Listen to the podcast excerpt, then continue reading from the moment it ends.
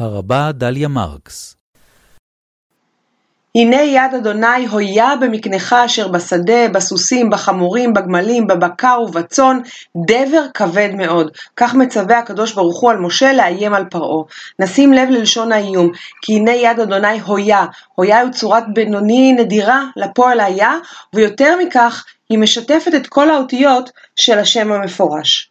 אני רוצה להזכיר כאן ספר, ספר מופת, ספר מופת של אלבר קאמי, חתן פרס נובל, שכותרתו כשמה של המכה הראשונה המוזכרת בפרקנו, הדבר. קאמי כתב את הדבר בזמן מלחמת העולם השנייה, ופרסם אותו בסמוך לסיומה. הוא החל להתעניין במחלת הדבר בשנת 1941 כשהיה באלג'יריה ואחר כך בצרפת ולמד אותה באופן יסודי. והספר הזה מבוסס על, על המחקר של קאמי, אמנם זה רומן, אבל הוא מבוסס על המחקר המדעי של קאמי על הדבר ורובו נכתב בצרפת הכבושה. כמו שאמרתי בזמן המלחמה. קאמי הצטרף לרזיסטנס, למחתרת האנטי-פשיסטית בצרפת, והיה עד בין היתר לרדיפות היהודים. פרופסור פלמן סבורה שהוא כתב את הספר הזה בהתייחסות ישירה לשואה. הזמן שבו נכתב הרומן אינו מקרי. קאמי כתב אותו בזמן אמת כרומן מלחמה, ויותר מכך כבחינת המלחמה והסקה של מסקנות ממנה. הוא בוחר בדבר ככלי להסקת המסקנות מן המלחמה. הדבר הוא מחלה שהותירה צלקות כבדות על הזיכרון האירופאי. זוהי מחלה זיהומית שמתפתחת למג... לממדים של מגפה קטלנית.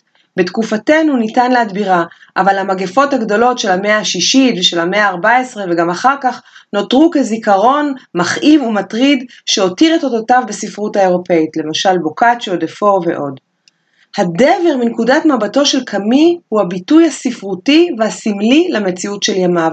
הוא מציג אותו כעד ראייה בעיר אורן, עיר סתמית באלג'יריה, הוא מתאר את ההתפרצות הראשונית של המחלה קודם בחולדות, ואחר כך בקרב תושבים שמסרבים לקלוט את ממדי הסכנה ולהישמר מפניה, ואז המחלה מתפשטת והופכת למגפה המונית וקטלנית.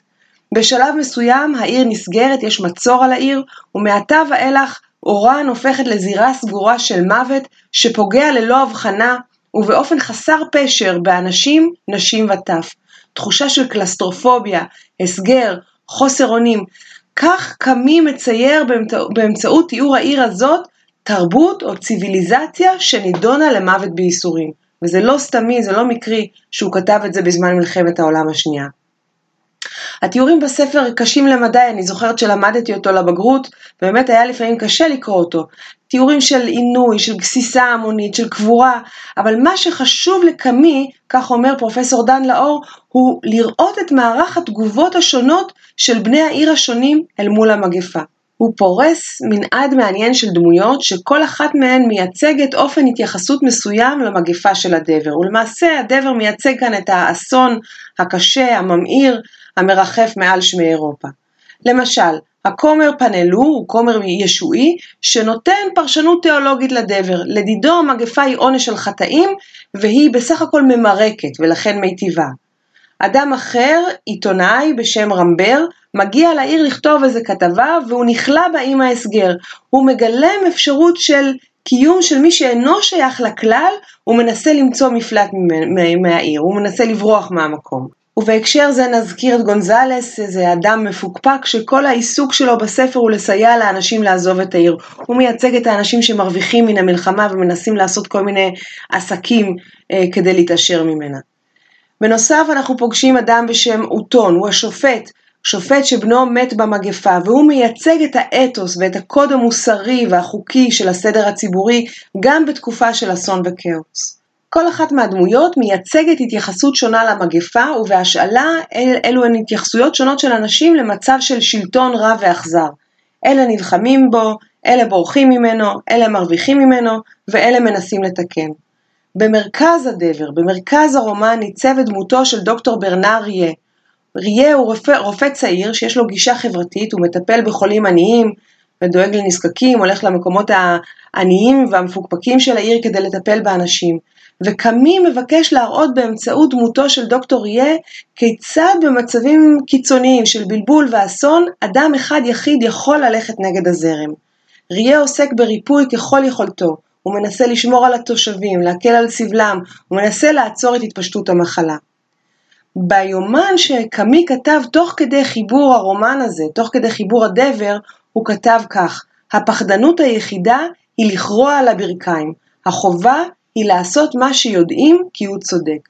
והדמות הזאת שהוא יצר, דוקטור יהיה, היא באמת הדמות של היחיד שאינו מוכן לכרוע על ברכיו, של האיש שאינו בורח מן הסכנה לנהנתנות או לאסקפיזם או לבריחה כזאת או אחרת.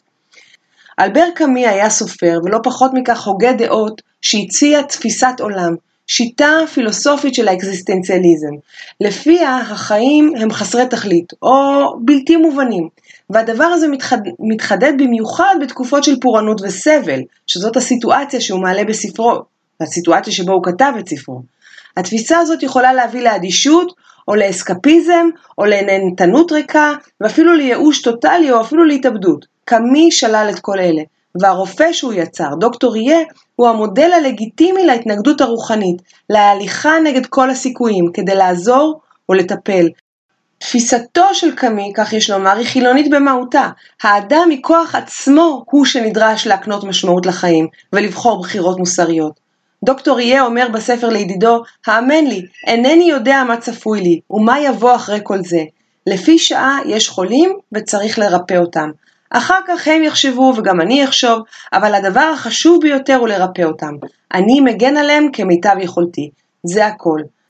ואולי, אולי גם בתמונת עולם חילונית זו, אפשר לראות את יד האל הויה, פועלת באמצעותם של בני האדם.